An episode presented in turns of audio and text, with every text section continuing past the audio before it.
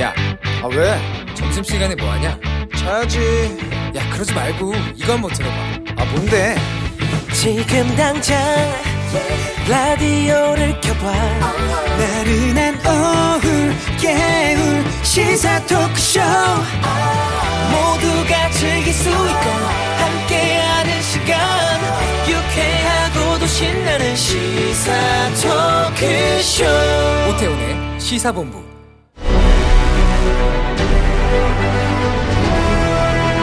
김철민의 본부 뉴스.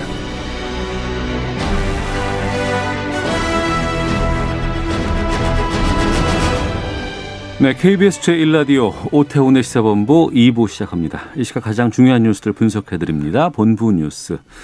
뉴스의 핵심 짚어보죠. KBS 보도본부의 아이언민, 김철민 해설위원과 함께합니다. 네, 안녕하세요. 어서, 예, 어서 오십시오. 김철민입니다. 아, 629명. 예, 코로나 확진세가 이 점점 악화되고 있습니다. 오늘 예. 확진자가 629명. 그래서 이제 올 초에 대구 경북 중심으로 1차 대유행이 벌어졌던 수준으로 악화되고 있습니다. 우리가 900명대까지 가봤었죠. 가, 가장 심할 때가 2월 말에 이제 200, 900명 가까이 돼, 아. 900명 넘을 때가 있었죠. 근데 그 이후에 9개월 만에 처음으로 이제 가장 많은 숫자가 나온 겁니다. 예. 어, 지금 일주일간 상황을 보면 신규 확- 확진자가 하루 평균 503명, 500명 넘었고요. 음. 그 다음에 이제 지역 발생 확진자도 477명. 그래서 이미 이제 그 거리두기 단계 조정 그 핵심 지표로 볼 때 이미 이제 2.5단계 기준에 충족돼 있는 상황입니다. 그래서 네. 지금 전문가 감염병 전문가들은 지금 급격한 확산세를 꺾 으려면은 거리두기 단계를 더 올려야 된다 이렇게 음. 경고를 하고 있습니다. 네. 특히 지금 수능이 어제 끝났잖아요. 예, 그래서 예. 이제 그 수능 끝난 학생들이 그동안 이제 시험 준비하면서 좀 많이 지쳤을 텐데 그래서 이제 친구들이라든지 지- 지인들 모임 이런 거 믿어뒀던 모임들을 하면서 음. 이 이제 좀 긴장감이 떨어지는 게 오히려 이제 방역에 훨씬 불리한 요건이다. 그래서 지금 정부에서는 이제 학 수험생뿐만 아니라 부모들한테도 가족 모임도 좀 하지 말아라. 가족 외식도 하지 말고 네. 그다음에 수험생들 모임 하지 말라 이렇게 좀 당부를 하고 있고요. 어, 지금 뭐 이제 유은혜 교육부총리도 오- 오늘 오전에 그또저 어, 브리핑이 있었는데 네. 지금 22일까지 이제 대학별 논술하고 이제- 면접 같은 거 그렇죠. 있어요. 대학별 예, 평가가 예. 집중적으로 이루어지는데 예. 이거 다 비- 비대면 방식으로 해달라 이렇게 음. 한번 더 요청을 했고요. 그러니까 정부가 그래서 지금 거리두기를 강화를 해야 되나 이거 지금 고민을 하고 있는 상황인데 전문가들은 지금 저 좀 사회적 거리두기 단계가 이미 지난달에 두 번 이제 거쳐서 올라왔고 네. 이달부터는 지금 그 수도권에는 2단계 플러스, 플러스 알파라고 알파 그래서 하고 예. 고위험 시설에 대해서 추가적인 지금 방역 조치를 하고 있는데 그 효과가 아직 나타나고 있지 않다 지금 음. 그렇기 때문에 그 거리두기 단계를 빨리 올리는 게 이 고리를 감염의 고리를 끊을 수 있는 것이다. 근데 정부가 지금 사회적인 피해 또 경제적인 피해 이런 걸 우려하고 있고 국민적인 피로감 이런 거를 걱정을 해서 거리두기 단계를 머뭇거리고 있는데 네. 이렇게 놔두면 미국이나 유럽처럼 최악의 상황으로 갈 수 있다. 그렇기 음. 때문에 에, 지금 굵고 짧게 방역을 하는 게 제일 좋다. 그래서 빨리 거리두기 단계를 올려야 된다. 이렇게 계속 경고를 하고 있고 네. 이에 따라서 정부도 이번 주말쯤에 아마 새로운 그 방역 조치와 관련돼서 새로운 대책을 아마 발표할 걸로 예상이 되고 있습니다. 아, 그렇군요. 예. 자, 그리고 어제 예. 그 이낙연 대표실 부실장이 숨진 채 발견됐어요. 예. 그 이제 이낙연 대표실의 그 이제 부실장 비서 대표 비서실 그 부실장으로 있는 54살 이모 씨인데 이게 이낙연 대표가 전남 도지사 할 때부터 정무 특보를 하던 핵심 측근입니다. 근데 네. 그 지난 총선에서 이제 종로구 사무실에 이낙연 대표 종로구 사무실에 뭐 이뭐 프린터라든지 그이 복사기라든지 이런 복합기기들 있잖아요. 이걸 보통 네. 임대해서 쓰는데 음. 그 임대료 어, 넉 달치 임대료 70여만 원을 그 현재 그 옵티머스 사기 사건과 관련돼서 조사를 받고 있는 그 옵티머스 자산운용 관련 회사에서 네. 대납을 해줬다는 겁니다. 그래서 네. 그, 그것 때문에 이제 정치자금법 위반 혐의로 이제 조사를 그동안이 이, 저 이낙연 대표 측근들이 조사를 받아왔는데 어제 이제 그, 그 대표실의 부실장이라는 이모 씨가 서울중앙지검에 이제 출석을 해서 조사를 받았습니다. 그래서 음. 조사를 저녁 6시 반까지 받고 그리고 이제 저녁 식사 시간이 돼서 잠깐 휴식을 이제 저녁 식사를 위해서 휴식 시간을 주고 저녁 식사를 이후에 다시 한번 이제 또 조사를 재개하자 이러면서 일단 밖으로 나갔는데 네.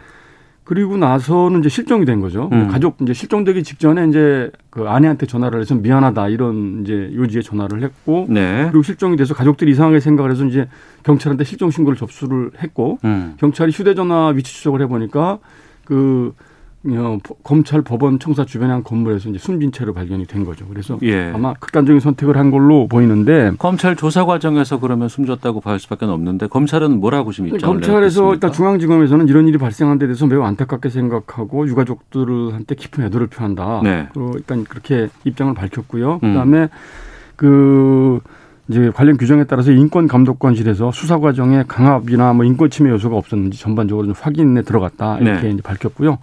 윤석열 검찰총장도 오늘 보고를 받고 그 수사 과정에서 인권 침해가 있었는지 철저히 조사를 해서 어 진상 조사를 하고 이제 보고를 해라 이렇게 지시를 내렸습니다. 이낙연 대표 측은 어떤 입장이에요? 이낙연 대표 측도 오전에 입장을 밝혔는데요. 그 유가족들한테 어떻게 위로를 위로를 드려야 될지 모르겠다. 정말 깊은 슬픔을 누를 길이 없다 이렇게 밝혔습니다. 그래서 음. 어, 그 대표 비서실장 오영훈 의원이 오늘 이제 브리핑을 했는데 확인을 해보니까 12월 2일에 검찰 소환 조사를 받았고 저녁 시간을 위한 휴식 시간에 그 부인한테 마지막 전화를 걸고 연락이 두절을 낸 상태였다. 그래서 음. 고인의 명복을 빌고 유가족께 깊은 위로를 드린다. 이렇게 입장을 내놨습니다. 네.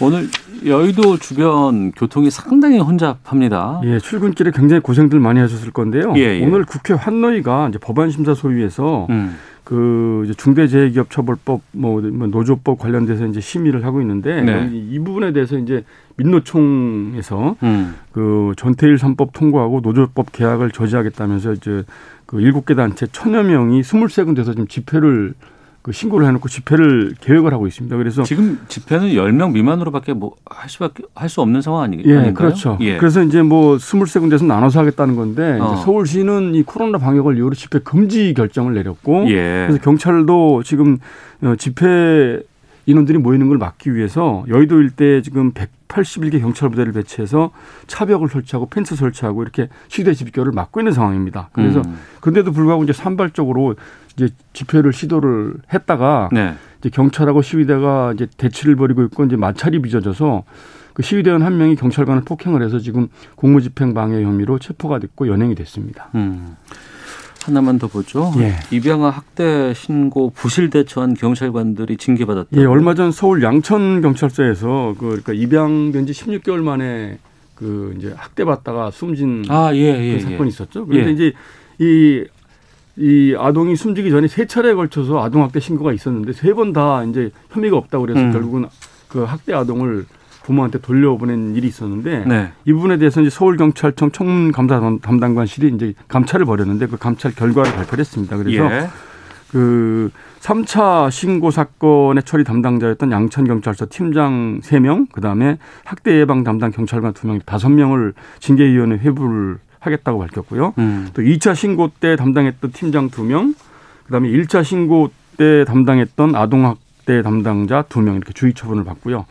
또 양천경찰서 여성청, 여성청소년계장은 경고, 그 다음에 여성청소년 과장 전현직 과장 2명은 주의 처분 이렇게 내려졌다 이렇고요. 그 다음에 이제 그 경찰청은 이, 이 사건 이후에 앞으로는 아동학대 신고가 접수되면 피해 아동을 즉시 네. 학대 가해자로부터 분리하고 보호하는 내용의 개선 방안을 마련하겠다 이렇게 밝혔습니다. 네. 아, 본부 뉴스 KBS 보도본부의 김철민 해설위원과 함께했습니다. 한 주 동안 고맙습니다. 네, 수고하십시오.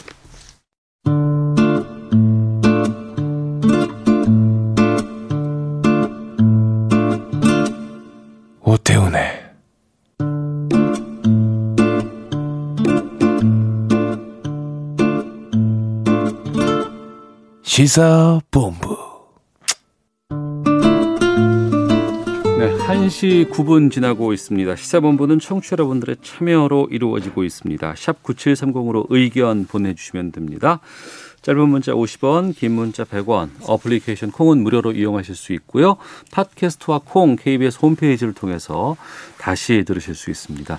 유튜브를 통해서 생중계되고 있습니다. 일라디오, 시사본부 이렇게 검색하시면 영상으로도 만나실 수 있습니다. 금요일입니다. 한 주간의 언론 보도를 분석하고 비평하는 시간 와치도 감시견. 정상근 전 미디어널 기자 나오셨습니다. 안녕하십니까? 네, 안녕하십니까? 예, 알파고 신하 씨 외신 기자도 함께합니다. 안녕하십니까? 예, 안녕하십니까. 예. 법조 기자단 음, 카르텔 네. 이거 좀 한번 해볼까 하는데 기자단 카르텔 뭐예요 이게? 이 카르텔이라는 것이 그러니까 일종의 이제 쉽게 말하면 담합 네. 이렇게 좀 보시면 쉬울 것 같은데 음. 그러니까 기자단이 이 법조 분야에서 나오는 정보를 독점을 하고 예, 다른 매체 이제 다른 기자를 배척하는 문화를 좀그 기자단 카르텔 이렇게 좀 얘기를 합니다. 네. 이 정부 부처 대부분에는 이 출입처 시스템이 있기 때문에 뭐 네. 법조 기자들만의 문제는 아닙니다만 어, 그래도 법조 기자단이 좀 유독 심한 측면이 있다. 좀 이렇게 얘기가 나오고 있습니다. 기자단에 대한 얘기들을 저희가 한번 다뤘었잖아요. 네. 그리고 근데 그 기자단 가운데서도 법조 기자단 좀 다른가 봐요. 음, 그렇죠. 아무래도 어, 법조 기자단 같은 경우가 좀 뭐랄까 다른 기자단에 비해서도 좀 더좀 진입 장벽이 높고 어. 또 어, 정보 독점이 그 잘 이루어지는 편이긴 한데 예. 일단 뭐 가입 절차도 매우 까다로워요. 그러니까 음. 법조 기자단에 들어가려면은 뭐 이 법조 기자단이 뭐 대법원, 뭐 중앙지법 그리고 중앙지검 이 기자실을 사용하는 기자들의 그 투표를 좀 거쳐야 되는데 네. 한 곳만 하는 게 아니라 이 세 곳의 투표를 모두 거쳐야 이제 법조 기자단에 들어갈 수가 있습니다. 음. 어, 그리고 이제 대법원 기자단에서 만약에 양쪽에서 다 통과가 되더라도 네. 어, 우리가 안 받아라고 하면은 그냥 못 들어가는 게 법조 기자단이에요. 어. 어, 그러니까 좀 특이하긴 하죠. 어, 그러니까 이 좀 법조 기자단이 좀 이렇게 유별난 이유는 좀 아무래도 이제 주요 출입처인 검찰의 좀 특수성이 있는데 예. 이 다른 부처들 같은 경우에는 그 어떤 자료를 홍보를 하려면 그 음. 홍보에 필요의 목적이 있으면은 홈페이지에 그 관련 자료를 올릴 수가 있습니다. 근데 이 검찰 같은 경우에는 좀 달라요. 그 아무래도 좀 이제 제 주변으로 좀 알려지니까 검찰을 통해서 알려지는 것들이 대체로 피의 사실들이 많기 때문에 네. 이 홈페이지를 통해서 이렇게 보도 자료를 배포해서 알릴 수 있는 건 사실 몇 개 없고 음. 이 대체로 이게 소수 기자들과의 모임에서 주로 그 정보들이 오가는 경우가 많았거든요. 네. 그래서 과거에는 뭐 티타임이라는 형태로 좀 그런 일이 있었는데 어쨌든 그러다 보니까 이 정보 독점이라는 거는 어, 되도록이면 적은 숫자가 공유를 해야 음. 이 정보가 권력이 될 수가 있는 거고 그러다 보니까 아무래도 좀 배척하는 문화가 좀 생긴 것 같습니다. 알파고 기자. 예. 알파고 기자는 우리나라에서 이제 그 기사 기자 활동을 하면서 네. 이 기자단 문화에 대해서는 좀 특, 특별하네 좀 이런 느낌 좀 그렇지. 가졌었어요. 처음에는 너무 놀랐어요. 처음에 들어- 놀랬어요. 예, 왜냐하면 이제 외신 기자들도 같은 거를 걸쳐야 되는데 음. 제가 맨 처음 이제 준축관에 들어가려고 했을 때는 춘추관 청와대 춘추관. 예, 네네. 이제 준축관 출입 기자가 돼야 되잖아요. 와, 일단은 돈 내야 되고요. 음. 다음에는 좀 한 20만 원 정도 돈 드려야 아, 되고. 가입비가 있어요? 예, 그때는 있었어요. 기자단에 들어가야 되는데. 네, 지금 있는지 없는지 모르겠지만 왜냐면 음. 거기 이제 기자실이 있으니까 그 예, 예. 운영비이더라고요. 예, 예. 네. 다음에는 이제 아, 또 운영비를 또 받아요? 거기서 기자단끼리. 예. 왜냐하면 어. 이제 보통 이제 출입처에 가면은 뭐 커피 믹스라든가 탕비실도 있어요, 거기? 예, 좀 뭐 일종의 차- 살짝 뭐 다과 같은 것도 있는데 어, 보통 예. 그런 식으로 운영이 좀 됩니다. 어. 그리고 이제 다음에는 이제 수사를 받아요. 근데 그 수사를 이해해요. 왜냐하면 전 외국 국적이었기 때문에 그 당시에 외신 기자이니까 충분히 스파이일 수가 있어요. 외신 네. 기자들이 항상 좀 약간 정부로부터 음. 좀 스파이 의심을 받고 있는데 근데 똑같은 절차를 어차피 한국인들도 받더라고요. 어느 정도. 음. 어느 정도. 근데 이제 이건 좀 약간 딴 나라에 없어요. 네. 외신이 이걸 걸친다고 하더라도 내신이 그걸 안 걸치거든요. 음. 시스템은 어떠냐면 이제 제대로 된 민주주의 시스템이 정착된 나라이다라고 치면 네. 거기서는 나는 기자라고 하면 거기 이제 기자 노조 같은 아니면 기자 협회 같은 뭔가 있어요. 음. 거기에 가서 기자이라고 하면 그분들도 봐 이거 진짜 기자인지 아니면 기자 아닌지 왜냐면 사람이 하나의 블로그를 열고 거기서도 이제 언론 활동을 할 수가 있잖아요. 네, 네. 거기 있는 기자들이 판단을 해서 아, 이분이 진짜 기자다라고 하면 노란색의 카드를 줘요. 음. press card. 네, 네. 노란색이에요, 주로. 음. 이제 그 카드를 받으면 그 사람이 그 카드로 그 어느 부처에다 마음껏 들어갔다 나갈 수가 있어요. 예. 근데 지금 약간 민주주의가 좀 약간 낮은 숫자다. 좀 수치가 좀 낮다. 음. 아, 터키 정도라면 이번에는 문화관광부에다가 가서 나는 기자예요 하고 언론 활동 몇 개 보여주면 거기서도 노란색 카드가 나와요. 그 노란색 카드가 있으면 어디든 들어갈 수가 있어요. 네. 다만 이제 좀 약간 대통령실이라든가 어. 아니면 국회라든가 어느 정도 좀 약간 보안 안보 문제가 있는 거는 그 부분인데 어떤 기관이라든가 어떤 공관이라든가 이런 곳에 출입할 수 있는 것들을 뭐 허락을 득한다거나 이런 걸 같은 경우에는 그 기관에서 담당하는 거 아니에요. 우리나라도 국회 같은 경우가 그렇게 합니다. 네. 그러니까 음. 국회 같은 경우에는 물론 이제 뭐 별도의 기자실이 있고 그 음. 기자실을 쓸수 있는 매체들은 제한돼 있는데 네. 어, 그래도 이제 국회에는 개방형 브리핑룸이 있고 음. 그 브리핑룸은 어느 정도 신원 확인을 거친 뒤에는 사용을 할 수가 있어요. 그래서 네. 그 심사를 국회에서 하거든요. 그러니까 그 심사를 어, 그 기관에서 하는 건 그나마 좀 이해가 될 수는 있는데 네. 그렇지 않고 기자단에서 그걸 관리하고 운영하고 너는 기자지만 이 기자단 안 들어오면 안 돼. 어떤 심사를 거쳐 이건 좀 다른 얘기잖아요. 전혀 다른 얘기인 거죠. 그러니까 어. 이게 법적 근거가 아무것도 없는 상황인 거예요. 그러니까 네. 이게 심지어 어디 들어와서 뭐 자리에 앉을 수 있냐 없냐 뭐 그 문제뿐만 아니라 음. 이 부처에서 생산하는 이 보도 자료라든지 이런 것들을 받아볼 수 있는 권리까지 제약을 당하는. 저는 응원하진 않지만 그분들의 얘기를 듣자면 네. 어. 어. 느 정도 일리 있는 부분이 뭐냐면 아, 그 이- 기자단에서 주장하는 근거. 예, 예, 예. 예, 저 뭐예요? 그거까지는 저 따져봤는데 이렇게 말씀하더라고요 그분들도 마음껏 들이가 들어간다면 우리 심사를 안 받으면 음. 왜냐면 법조이다 보니까 거기 있는 수로라든가 단어이라든가 그런 좀 약간 법적 어, 논리라든가 그거 부족한 사람이 아예 실력이 없는 사람이 여기 들어왔다. 네. 그러면 이제 회의, 회의를 한다든가 아니면 기자회견 했을 때는 그분 때문에 분위기 망해요.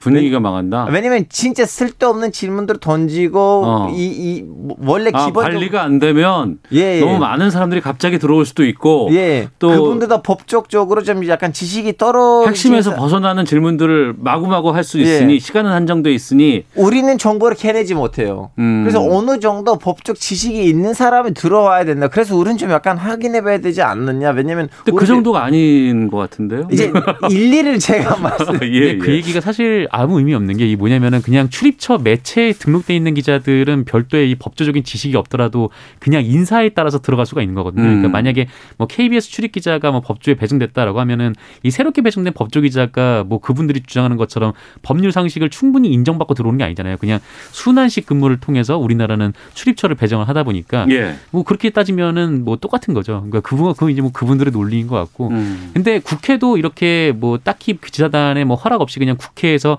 뭐 판단을 해서 신원 확인만 거쳐서 들어오게 하는 시스템인데 어 국회에서 뭐 이렇게 뭐 심각하게 뭐 어떤 뭐랄까 하여튼 문제가 발생한다거나 뭐 네. 그러지는 않거든요. 그러니까 음. 오히려 뭐 이렇게 그 장애인 매체를 취재 자- 장애인 매체 소속으로 취재를 하시는 분들은 또 그 분야에 전문적으로 관련해서 취재 활동을 할 수가 있고 좀 그런 또 장점이 있는 거죠. 그럼 앞서서 알파고 기자가 이제 그 기자단의 어떤 그 시각에 대해서 얘기를 해 주셨으니까 그럼 외국에는 기자단 같은 게 없다면서요? 없어요, 없어요. 그럼 거기는 어떻게 해요? 거기 이제 기자회의 그 시간이 너무 오래 걸려요. 음. 그리고 자주 해요. 한국은 잘 이렇게 회의하는 스타일 아니잖아요. 왜 그건 말이 안 되잖아요 그러면. 그래서 이제 어. 문제가 뭐냐면 네. 문제 한 가지 아니라니까 전체가 문제예요. 네. 기관들이 예. 기자회 그 회의를 기자회견을 자주 해야 되고 음. 그런 브리핑 시간이 많아야 되고 네. 이것들은 많아지면 그럼 이 핑계도 없어진다는 거예요. 아 투명하게 공개도 좀 잘하고 네. 많이 알려주고 해야 되는데 기자단을 통해서 하는 건 기관이라든가 그런 쪽에서도 좀 이득이 있겠군요. 예, 그리고 다 그 뭐죠? 그 보도 자료들이 어. 웬만큼 다 나와야 되고 예 예. 보도 자료 방금 전에 이제 서면대 말씀하셨는데 잘 안 나오잖아요. 음. 그래서 이거는 하나의 문제 아니고 거기 있는 보- 기자단에 있는 법조 기자들의 문제 아니고 시스템 전체 자체가 문제예요. 그러니까 다른 것보다 법조가 특히 심한 이유가 바로 이- 거기에 있겠군요. 네, 맞습니다. 아까도 말씀드렸듯이 뭐 이 정보 독점이 주로 이제 잘 이루어지는 곳이 이제 법조 특히 이제 좀 특히 성격상 좀 그렇거든요. 음. 아무래도 수사 관련 내용 뭐 중요 내용들이 있다 보니까 이거를 좀 공개적으로 뭐 모두에게 밝힐 수는 없다 보니까 그렇기 때문에 이제 뭐 기자들과 이제 모여서 이제 좀 어, 일부 사실들을 이제 흘려 보내는 거죠. 근데 네. 이게 작년에 이제 피의 사실 공표라고 해가지고 이 티타임이라는 제도가 또 폐쇄가 됐었어요. 음. 이게 좀 없어졌거든요. 그러니까 뭐 이게 국민의 알 권리를 위해서 필요하다라고는 했지만 어쨌든 뭐 피의자의 뭐 인권도 중요한 가치가 있다 보니까 그래서 이제 좀 어, 이런 좀 정보 독점이 그 한편으로는 이제 피의사실 공표라는 이제 소- 새로운 이제 쟁점으로 좀 부각이 됐던 상황들이 있었죠. 이번에- 해외는 죄송하지만 해외는 기자실이 없고 뭘 음. 있는지 아세요? 그 기관에 가까운 커피숍들이 있어요. 아. 그래서 그 기관에 가까운 커피숍들에 기자당사 모이고 있고 사람들 알아 기자들은 모이는 커피숍들 음. 이런 식으로 좀 남아야 되는데 이번에 윤석열 총장의 그 판사 사찰 관련한 그 문건을 오마이뉴스가 공개를 했습니다. 네, 그래서 맞습니다. 이제 그 법조 기자단에서 1년 출입 정지를 내렸다면서요? 네, 1년 출입 정지를 내렸고 이제 그것도 그 뭐라고 해야 돼 법조 기자단이 좀 그뭐좀 재밌는 게 이 대법원이 1심 하 에, 법원이 이제 1심 판결을 하고 그다음에 항소심 그리고 대법원 이렇게 올라가잖아요. 예, 예. 그러니까 법조 기자들이 1차로 징계를 하고 그걸 음. 또 대법원 법조 기자들이 다시 심의를 해요. 아, 그래요? 네. 그래 가지고 그건 뭔 경우래? 이게 어. 좀, 좀 당혹스럽죠. 그러니까 기자들이 다른 기자들을 너 여기 못 들어와라고 결정을 내리는 일을 지금 하고 있는 건데 예. 그것도 마치 이제 뭐 이렇게 1심, 뭐 상급심 이런 것처럼 이게 절차를 좀 나눠서 이렇게 복잡하게 아, 되게 그 절차까지도 그렇게 삼심제로 나눠져 있는 거예요? 네, 그러니까 2심제인 거죠. 야, 네. 그렇군요. 그래서인지 이번에 그 법조 기자단에 안 들어가 있나 봐요. 미디어 오늘 뉴스타파에서 출입증 발급을 신청하겠다고 하고 이 이유는 법조 기자단의 관행을 깨겠다라고 하는데 이건 어떻게 좀 보십니까? 말을 그렇게 하고 신청하면 못 받아요. 조용히 신청하려고 했었어야 돼요. 어, 알려 알려지면 안 된다. 네, 이게 알파고 기자의 말이 핵심인데, 그러니까 이게 이 법조 기자단이 심사를 하기 때문에, 음. 그러니까 뭐 어떤 그 뭐라고 할까요? 그러니까 어떤 뭐 시험을 봐가지고 네. 평 어떤 몇 점 이상 뭐 이렇게 음. 득점을 하면은 어 이제 그 법조 기자단에 들어갈 수 있고 이런 게 아니거든요. 그러니까 이게 정성 평가예요. 정량 평가가 아니라. 어. 그러니까 어떤 기준이 있는지 모르고 이제 법조기자단이 마음에 드는지 안 드는지 정도를 파악을 해서 뭐 물론 이제 뭐 기본적으로 6개월 동안 뭐 출입을 해야 6개월 동안 기사를 써야 된다 뭐 그런 건 있지만 음. 그거를 넘어서서 실제로 기자단에 가입할 수 있는지 여부는 그냥 법조기자단이 마음에 들면은 들어오는 거고 네. 아니면 이제 못 들어오는 거고 그런 상황인 거죠. 그러면 그러다 보니까 미디어 오늘이나 이번에 뉴스타파처럼 어, 법조기자단 이런 시스템에 문제가 있어라고 만약에 받아들이지 않으면 행정소송을 제기할 거야라고 해서 들어오는 경우에는 법조 기자들이 곱게 볼 리가 없는 거죠. 그럼 이건 예전에는 외신 기자들 사이에 있었어요. 지금 우리 외신 기자라고 하지만 다들 네. 외국인 아니에요. 한국인인데도 해외 언론에 일할 수가 예, 있잖아요. 예, 그렇죠. 예. 그래서 외신 기자단 그런 것도 있긴 한데 음. 예전에 이제 좀 약간 이거 문제가 있었어 우리 사이에도. 그래서 그때 그래서 우리 이제 규제를 만들었어요. 우리는 규제를 만들고 음. 규제에 따라 외신 기자를 외신 기자단을 받자 말자를 정 이게 남의 심사에 아니고 규제를 만들자. 그러면 그 사람이 봤을 때 억울하면 음. 먼저 뭔가 좀 법적 대도가 있어야 되니까 그래서 우리는 규제를 만드는 순간부터는 그 문제가 없어졌어요. 아, 운영에 대한 일정 정도의 매뉴얼을 만들어 놓고 여기에 해당되면 누구든 다 들어올 수 있고 예, 예. 이 규정에 해당이 안 되면 좀 제한을 둔다. 네. 이런 걸로 가야지 그냥 사람들 몇몇이서 모여서 심사를 하고 그걸 통해서 결정한다는 건 바람직하지 않다. 예. 어. 그래서 이거 규제를 만들 때는 또 이렇게 몇 명끼리 만든 거 아니고 몇 몇백 명 넘는 외신 기자가 다 보고 이제 뭐라고 해야 되나 오케이라고 하니까 이제 음. 그걸 통과돼서 이제 거기에 맞춰서 우리는 외신 기자를 외신 기자단 넣고 안 넣고를 결정했어요. 예. 만약에 그러면 저희 시사본부잖아요. 네, 시사본부 신문을 하나 만든다고 해요. 네, 네. 그래서 저희가 말하는 취재진을 구성을 해서 우리 밖에서 활동하고 있는 뭐 조혜은 PD라든가 이런 분들이 이제 기자의 PD도 그러면 거기 신청할 수도 있는 거 아니에요? 신청할 수도 있죠. 그러면 네. 그거 어떻게 갈 수 있는 거예요?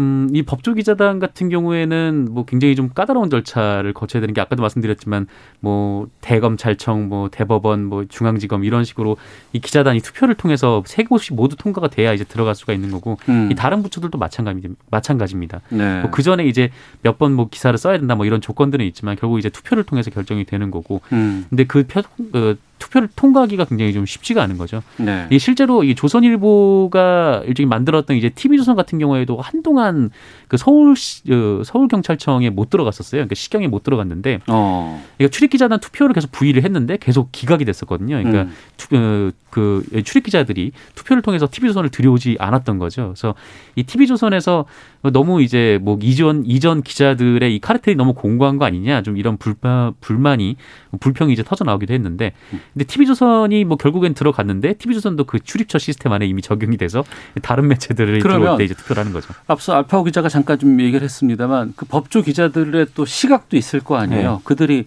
우리가 그럴 수밖에 없는 특수성들이 좀 있다. 앞서 잠깐도 언급했지만 그 외에도 또 다른 부분들까지 좀 포함한다 그러면은 하나 더 있었는데 사실은 이제 선배님 말씀하신 것처럼 거기서 말씀드렸을 땐 주 제가 흘러갔어요. 어. 거기 있는 새로운 사람이 들어가는 것도 이렇게 언론사가 지정해서 알아서 보내는 거 아니에요. 네. 예를 들면 어떤 거냐면 거기 이제 KBS 기자가 있으면 주로 두 명이 있을 거고 음. 하나는 선배 이제 나이가 많은 기자는 예전에 거기에 후배로 들어갔던 사람이고 그 음. 후배로 있었다가 이제 KBS는 딴 데 보냈고 그러니까 일진 이진이 있겠죠. 예, 그렇죠. 예. 그래서 항상 배경이 있는 기자를 거기에다가 임명을 하니까 음. 이제 거기 서로 다들 어떻게 보면 배경이 없는 기자를 안 보내요. 그래서 거기 있는 사람들 다 예전에는 그 언론사에서 법조 기자들을 해본 적이 있는 사람들이에요. 음. 그래서 그분들 보기에는 우리는 여기서 다 뭐라 법을 아는 사람들끼리 모였다라는 음. 생각이 있어요. 하지만 이게 뭐 법적으로 봤을 때나 법무부라고는 하지만 법적으로 봤을 때나 네. 행정적인 측면으로 봤을 때 소송까지 간다 그러면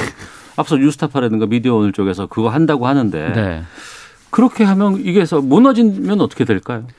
이게 좀 뭐랄까 그러니까 이 기자단이 법적으로 어떤 근거를 통해 존재하는 조직이 아니고 이 기자단이 뭐 누구를 가입시키고 안 하고 그리고 보도 자료를 누구에게 보내게 하고 못 보내게 하고 이런 것들이 기자단의 규율에 있지만 네. 이 규율이 법적 근거가 있는 건 아니거든요. 예. 그러니까 결국 행정 소송이라고 하면 이제 정부 부처에 이제 제기를 하는 건데 음. 이 정부 부처는 이 법적 근거가 없는 기자단의 규율을 바탕으로 어, 이 차별적인 공보 활동을 한 셈이기 때문에 네. 행정소송이 들어가면은 아마 좀 행정소송에서 좀 제기를 한 쪽이 이길 가능성이 높지 않나 좀 이렇게 보고 있는 것 같습니다. 어, 선배님 저도 우리 친구들끼리 얘기한 적이 있었는데 이거는 헌법재판소에다가 신고해야지 볼일 문제. 왜냐하면 알 권리가 음. 있다는 그거 있잖아요. 그걸 네. 침해됐다는 식으로 누가 헌법재판소에다가 신고하지 않는 한 이 시스템을 무슨 뭐 뭐라 고발한다든가 뭘 이렇게 고치지 않을 것 같아요. 근데 또 한편으로는 요즘에는 또 워낙에 이제 언론 매체라고 하는 것들이 다양해지고 1인 미디어, 1인 기자도 상당히 활발하게 좀 움직이고 있고 유튜버라고 활동하시는 분들도 상당히 많이 계시잖아요. 네.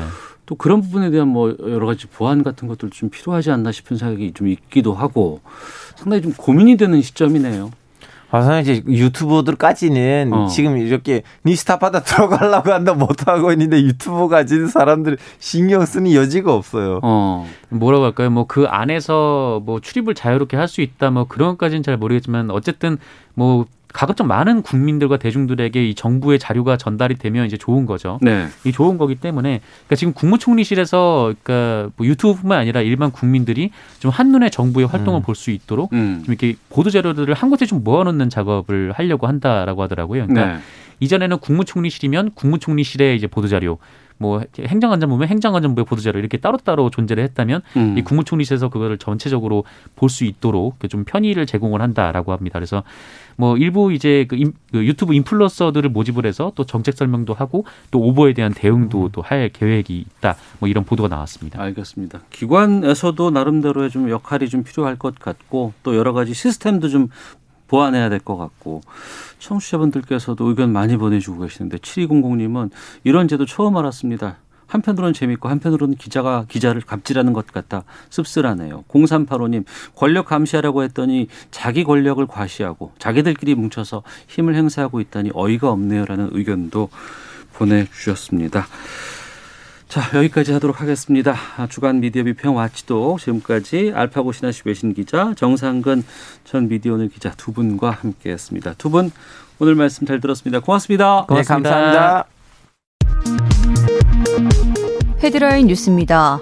유은혜 부총리 겸 교육부 장관이 오늘 수도권 소재 대학 총장들과 영상회의를 열고 공정성을 준수하는 범위에서 수험생이 영상을 찍어서 올리는 면접, 현장 녹화 등 다양한 방식의 비대면 전형을 시행하자고 의견을 모았습니다. 민주당은 오늘 국회 법사위 법안 심사 소위를 열고 야당의 거부권을 없애는 공수처법 개정안 심사에 나섰습니다. 국민의힘 법사위원 일부도 소위에 참여했습니다. 국회의원의 상임위 출석 여부를 인터넷에 공개하고 사실상 상시국회를 도입하는 이른바 일하는 국회법이 오늘 국회 운영위를 통과했습니다. 월성원전 1호기 관련 내부 자료를 삭제한 혐의로 구속영장이 청구된 산업통상자원부 공무원들에 대한 구속영장 심사가 오늘 열립니다. 지금까지 헤드라인 뉴스 정원다였습니다. 이어서 기상청의 강혜종 씨 연결합니다. 네, 날씨 정보입니다. 북풍이 불면서 미세먼지 농도 보통 내지 좋음 단계를 유지하고 있습니다. 내일까지도 원활한 대기 상태로 전 지역 대기 환경 상태는 좋을 걸로 보여집니다. 오늘 서울의 아침 기온이 영하 4.6도로 초겨울 칼바람이 아주 매서웠습니다. 오늘 낮에는 기온이 어제보다는 그래도 높아지겠습니다. 서울, 인천 4도 등 3도에서 11도의 분포를 보이겠습니다. 오늘 전국이 대체로 맑겠고 일부 서해안 쪽으로 제주 지역 쪽으로 구름량이 늘겠습니다. 밤부터 새벽 사이에는 경기 남부와 충청, 전북으로 눈이 날리거나 서해안 쪽으로는 빗방울이 떨어질 수 있겠습니다. 현재 제주 먼바다에는 풍랑특보 발효 중으로 물결이 높은 편이니까 이 점 주의하셔야겠습니다. 내일은 전국적으로 구름이 많이 끼겠고요. 서울의 아침 기온 영하 2도, 낮 최고 기온 6도로 오늘보단 추위가 조금은 약해지겠습니다. 지금 서울의 기온은 2도, 습도는 34%입니다. 날씨였고요. 다음은 이 시각 교통 상황 알아봅니다. KBS 교통정보센터의 김민희 씨입니다. 네, 도로 위로 사고 구간이 많습니다. 경부고속도로 서울 방면으로 먼저 비룡분기점 부근 3차로와 더 가서 대전 나들목 진출램프 1차로에서는 각각 장애물을 처리하고 있고요. 이후 수원 부근에서는 사고가 났습니다. 2차로를 막고 처리 작업을 하고 있어서 기흥 나들목에서 수원 신갈 사이로 속도 많이 떨어져 있습니다. 서해안고속도로 목포 쪽으로 서해대교 부근에서도 사고가 났는데요. 1차로가 막혀 있는 만큼 서평택 일대로 극심한 정체입니다. 이후 서산 휴게소 부근 3차로에서는 장애물을 처리하고 있습니다. 수도권 제일순환고속도로 판교에서 일산 쪽으로 김포요금소 1차로에서도 사고 처리 작업을 하고 있고요. 영동고속도로 강릉 쪽으로 동수원 부근 1차로에서는 낙하물을 처리하고 있습니다. 서울시내 분당수서로 청담대교 쪽으로는 복정나들목부터 청담대교 남단까지 지나는데 20분이 넘게 걸리고 있습니다. KBS 교통정보센터였습니다.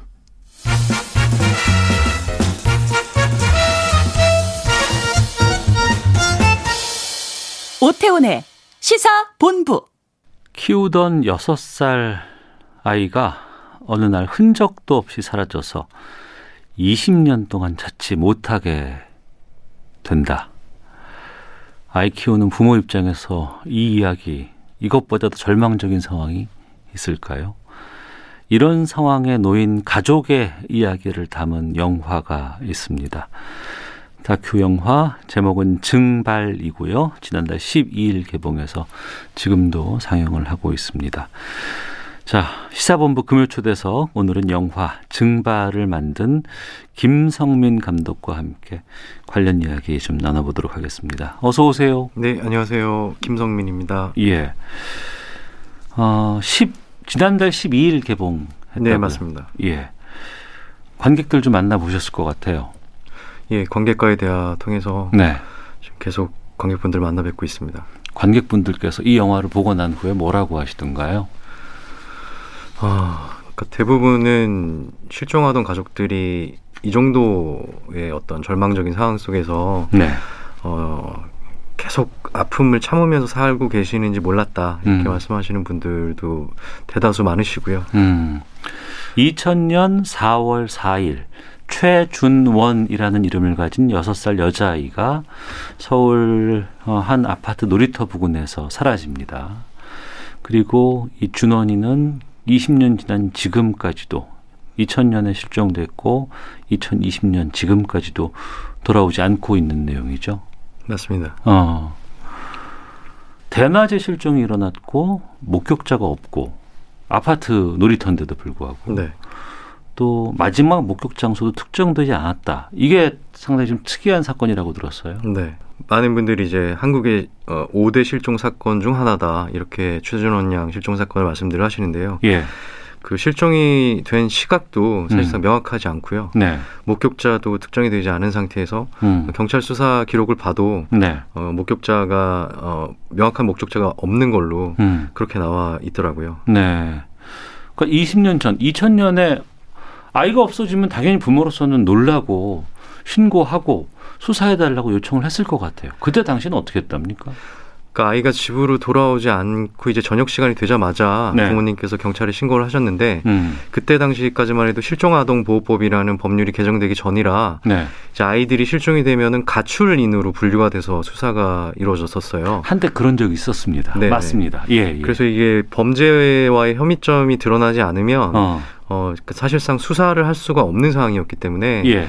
아이가 집으로 돌아오기를 기다리는 어. 그런 상황들이 그러니까 며칠 이어진 걸로 알고 있습니다. 음. 그리고 이제 그 시간이 흘렀고 20년이 지났고 네.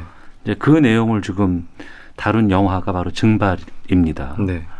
그러니까 실종자를 찾는 영화, 또 실종 아동을 찾는 영화, 실종 아동이 또 우리 사회에 꽤 있다고 들었습니다. 네, 맞습니다. 지금 20년 이상 장기 실종 아동이 경찰청 통계에 의하면 564명이 있습니다.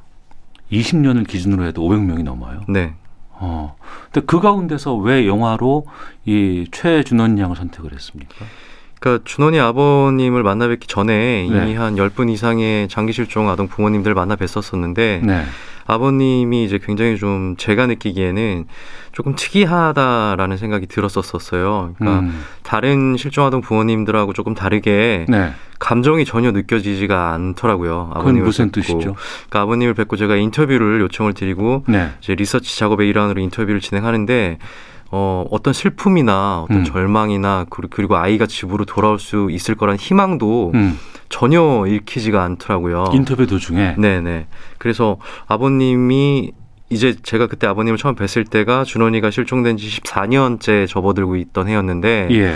14년 동안 어떤 시간을 보내 오셨기에 이렇게까지 단단한 껍질로 둘러싸이시게 된 걸까라는 아. 궁금증이 들어서 예. 이제 아버님을 카메라에 담고 싶다는 생각을 하게 됐었습니다. 아, 그랬군요. 그럼 영화를 준비한 게 벌써 6년 됐어요? 영화를 제가 2013년 11월부터 기획 시작했고요. 예. 지금 개봉까지는 7년 걸렸습니다. 아, 그렇군요. 네. 그 실종 아동 가족은 아이를 찾는 게 우선이잖아요. 근데 이게 영화의 소재가 된다거나 이렇게 된다는 것에 대해서 상당히 좀 부담이 있었을 것 같은데. 당연히 부담을 크게 느끼셨었는데요. 예.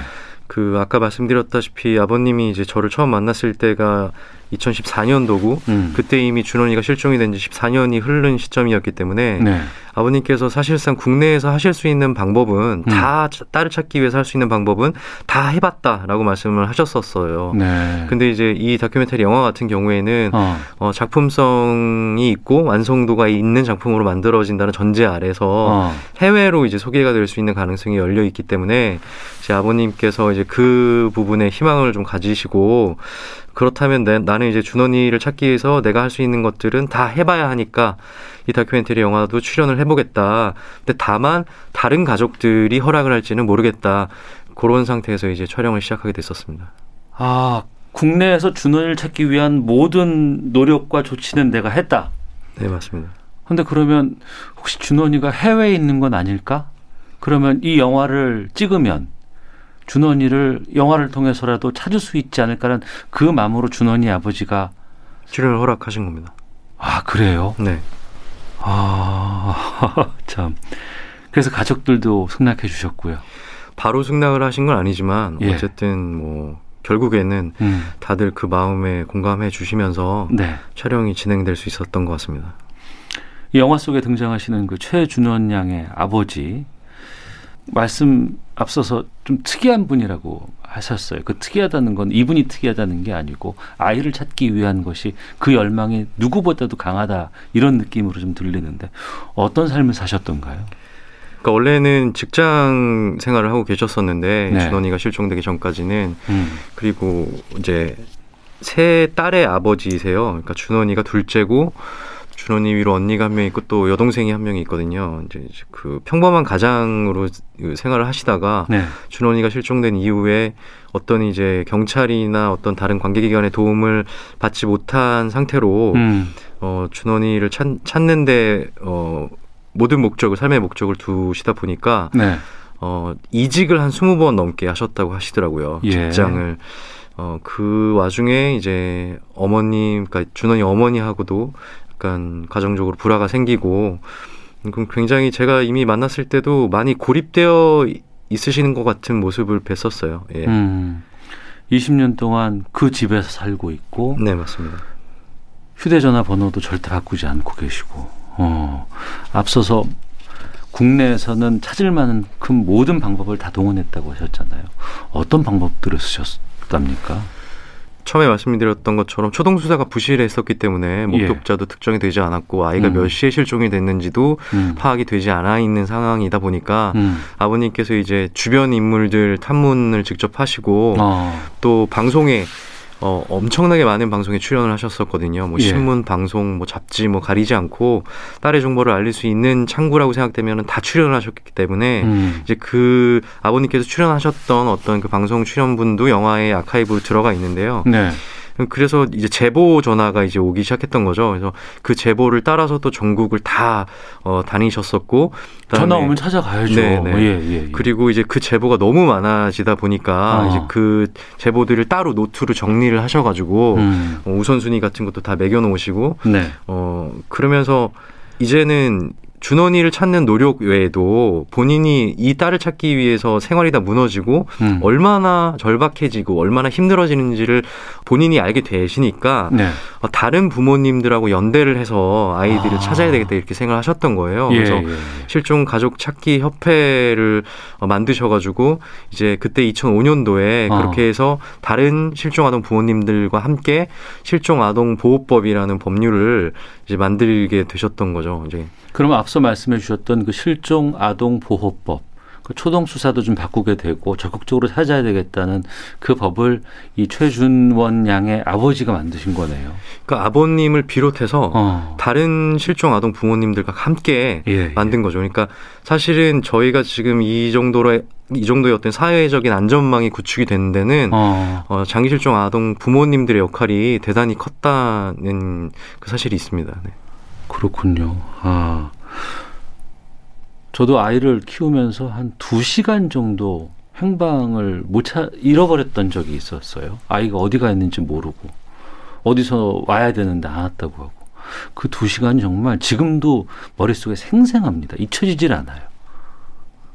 근데 그 실종 아동 가족의 삶은 어땠을까 생각하니까 좀 끔찍하기도 하고 너무 안타깝기도 하거든요. 보셨을 것 아닙니까? 네. 어, 가장 큰 문제는 이제 그 생계적으로 음. 곤란에 처하시게 되거든요. 음. 대부분의 부모님들께서 네, 네. 아이를 찾기 위해서 이제 전국을 전, 전국 방방곡곡을 이렇게 다니시다 보면은 자연스럽게 이제 생업을 뒤로 하게 되시고 네. 그러다 보면 이제 경제적인 문제가 생기고 그리고 또 사실 누구의 탓도 아닌데 네. 아이가 실종이 된다는 그, 그 사고는 어마어마하게 큰 상처를 부모님들에게 드리, 그 주기 때문에 그렇죠. 부부 사이에도 굉장히 큰 대부분 문제들이 아. 많이 생기고요. 예. 또 영화에도 담겨져 있지만 이제 다른 형제들이 있다면 그 남아있는 형제들이 부모님들은 다른 이제 아이를 찾기 위해서 다니시게 되다 보니까 그러니까 어. 잃어버린 아이를 찾기 위해서 부모님들은 거기에 다 온갖 힘을 다 쏟을 것이고 네네. 하지만 지금 내 바로 곁에 있는 남은 내 가족은 아 또 등한시될 수밖에 네. 없겠군요. 네. 그러니까 충분히 돌보지 못하는 부분들이 이제 대부분 많죠. 음. 네, 그래서 아이가 실종이 된 가족분들이 겪는 그 어떤 고통은 사실 음. 만나 뵙고 말씀을 들어보면 네. 사실 다 비슷합니다. 네. 그래요. 자, 장기 실종 아동 사건을 다룬 다큐멘터리 영화입니다. 증발의 김성민 감독과 함께 금요 초대석 말씀 나누고 있습니다. 영화에 대해서 좀 말씀을 좀 드려볼까 합니다. 영화 평가글에 얘기에 있더군요. 한 가족의 슬픔을 대상화하지 않고 그 슬픔을 공감하고 보듬으려는 일관된 배려와 태도가 빛나는 사려 깊은 다큐멘터리다. 영화 연출에 대해서 고민이 좀 많으셨던 것 같아요.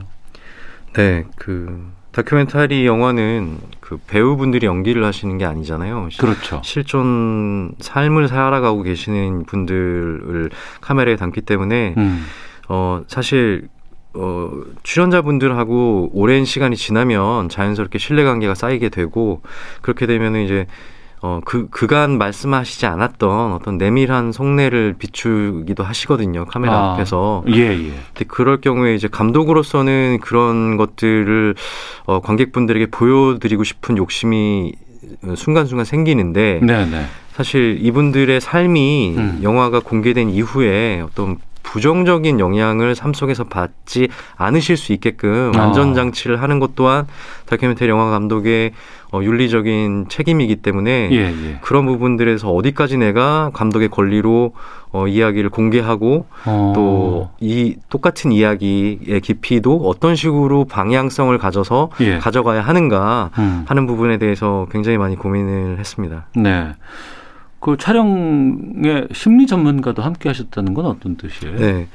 그 아무래도 어, 가족분들이 그 아이가 그러니까 준원이가 실종된 이후에 너무나 큰 상처를 받으셨고 그리고 그 상처를 제대로 회복하시지 못한 상태에서 오랜 세월 이제 그 시간을 견뎌오셨기 때문에 음. 어, 분명히 마음의 상처가 있으실 테죠. 네. 근데 이게 특히나 카메라로 뭔가를 찍는 누군가를 담, 담는다는 일은 카메라 자체가 약간 폭력적인 성향을 성향이 있다고 생각을 해요. 어. 실제로 학교에서 그렇게 배우기도 했었고요. 그래서 예. 이게 심리 치료 중에 인터뷰 그러니까 카메라를 실제로 놓고 인터뷰 하듯이 심리 치료를 진행하는 그런 방법들도 있거든요. 그래서 음. 이 카메라라는 게 굉장히 좀 어, 어쨌든 앞에 있는 대상에게 영향을 심리적으로 영향을 끼치는 거기 때문에 네. 제가 이분들이 가지고 계신 어떤 상처들을 음. 제가 의도하지 않았지만 예상치 못한 어떤 순간에 헤집어 놓거나 아니면 더 악화를 시키거나 할 수 있겠다라는 불안감이 촬영을 진행하면서 들게 돼서 네. 어, 저 혼자의 힘으로는 이거를 어떻게 어, 막을 수 없겠다라는 생각이 들어서 심리 음. 전문가의 도움을 요청해야 되겠다 그렇게 생각을 했었습니다. 네. 그 생각과 그 말씀은 저희 지금 방송국에 있는 저희들도 상당히 좀 이렇게 챙겨봐야 될 부분이 아닌가 싶기도 하고요. 이 실종 아동 사건 관련된 다큐 해보시면서 좀 우리 사회에서 이건 참 부족하다 아니면 이런 것들이 좀 보완이 되면 쉽게 찾을 수 있을 텐데라는 것들도 좀 생각이 드셨을 것 같습니다. 가장 좀 아쉽다라고 생각됐었던 부분은 제가 이제 아버님이 준원이를 찾기 위해서 홀로 이제 그 아이를 찾기 위해서 가시는 여정도 동행을 했었고 음. 또 경찰 장기실종 수사팀이 수사를 하는 그 과정도 동행을 했었었는데요. 네. 동일하게 사실은 경찰이든 민간이 하든 동일하게 부딪히는 문제 중에 가장 큰 벽이 뭐냐면 음. 이제 개인정보보호법이 너무 강하다 보니까 어. 이게 사실은 다 협조를 구할 수밖에 없는 상황이거든요. 그러니까 네. 아이로 추정이 되는 누군가를 만나도 유전자 검사를 하고 싶어도 음. 당사자가 거부를 하면 음. 사실상 강제로 그걸 검사할 수 있는 권리가 그 없다고 해요. 네. 그래서 이런 것들이 이제 다 막혀 있다 보니까 음. 어디 뭐 불법 아동 보호 시설이라든가 아니면 어디 정신병원이라든가 이런 곳에서 뭔가 명부를 좀 대조해서 확인을 하고 싶어도 네. 어쨌든 뭐 범죄하고 혐의점이 없다 어. 그러면은 다 공문을 통해서 협조를 받아야 되는 상황들이 반복되다 보니까 예, 예. 수사의 이런 진척 속도가 대단히 느리고 어. 좀 여러 가지 방향에서 수사를 좀 하기가 어려운 상황들이 계속 발생을 하더라고요. 음. 그래서 이런 부분들은 조금 이게 진짜로 어떤 개인의 권리를 침해하는 부분이 아니라면 음. 조금 어 어느 정도는 강제할 수 있게끔 하는 법이 필요하지 않을까. 음. 이게 뭐, 제, 뭐 비단 저 혼자만의 생각이 아니라 네, 네. 그 실종하던 부모님들이 굉장히 바라시는 부분이기도 하고요. 아이를 찾는 그 과정에서만큼은 좀 그런 것들이 좀 어, 뭐 수월하다고 하는 건 아니지만 그래도 좀 편의가 좀 있었으면 좋겠다. 네, 맞습니다. 당연히 안전 장치들이 다 같이 구비가 돼야 되겠지만 예, 예. 원천적으로 모든 걸 막는 것보다는 어. 어, 이런 특수한 케이스들에는 조금 음. 융통성을 발휘해 줄 수 있게끔 네. 좀 법이 좀 바뀌면 좋겠다. 음. 그런 생각을 했었습니다. 장기 실, 실종 수색 팀이 경찰청에 꾸려졌다면서요? 2016년에. 예, 정확한 명칭은 이제 장기 실종 수사팀이고요. 예. 어. 2016년도에 만들어져서 그럼 이제 영화를 찍는 도중에 이게 생겼네요. 맞습니다. 제가 2014년부터 영화를 찍기 시작했는데 어. 어, 2016년도에 생겨서 네. 생겼다는 이야기를 제가 이제 준원이의 원래 관할 경찰서에서 듣고 어. 2017년도에 예, 경찰청에 협조 요청을 해서 네. 2017년도에 이게 수사하는 과정을 카메라에 담았었습니다. 그럼 같이 찾으셨겠네요. 맞습니다. 어. 믿음직했어요. 아니면 부족한 거 좀 보이던가요?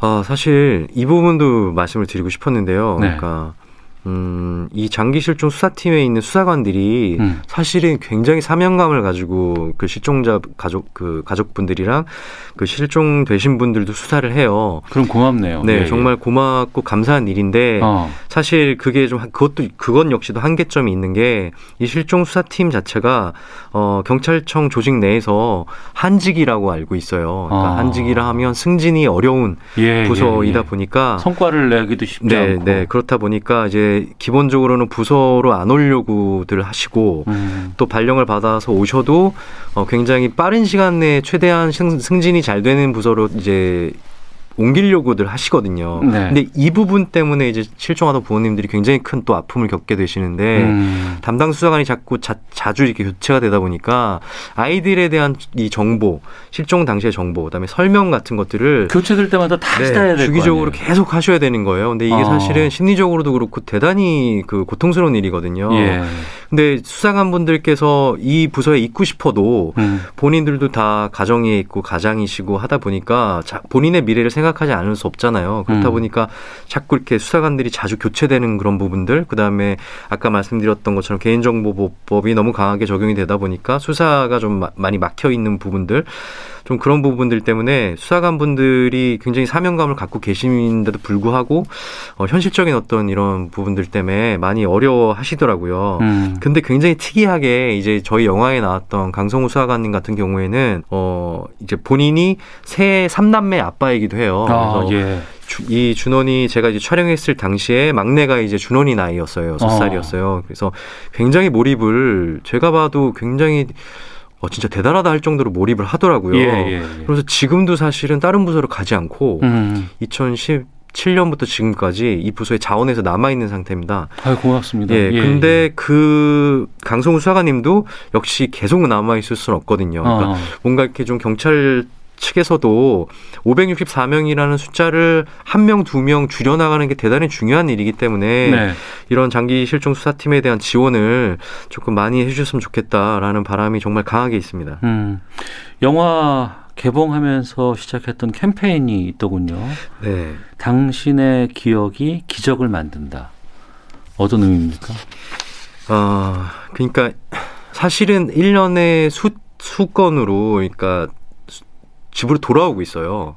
아, 그래요? 실종됐던 아이들이 어. 돌아오고 있는데요. 이게 사실 언론 보도가 되지 않는 이유가 음. 사실 아이들 그러니까 실종 아동 문제가 정말 심각한 사회 문제인 이유는 실종이 된 것도 문제인데 실종이 된 이후에 다른 곳에서 지내다가 이제 집으로 돌아왔을 때 또 2차 피해가 또 발생을 해요. 왜냐하면 네. 전혀 다른 환경에서 이제 성장을 했기 때문에 음. 원 가족들이랑 이제 적응하는 문제에서 또 문제점들이 생기거든요. 예. 그렇다 보니까 아이들을 차- 찾았을 때 그 찾았던 그 사례들을 원 가족분들이 공개하는 걸 꺼려하세요. 음. 그래서 보도가 안 돼서 그렇지 네. 사실 이 통계적으로 보면 뭐한 해에 한 네다섯 분 정도는 집으로 돌아오고 계시거든요. 음. 근데 이제 그 돌아오게 되는 그 계기가 제보예요. 거의 90% 이상이 제보입니다. 그러니까 경찰이 수사를 해서 찾기도 하지만 아. 예, 예.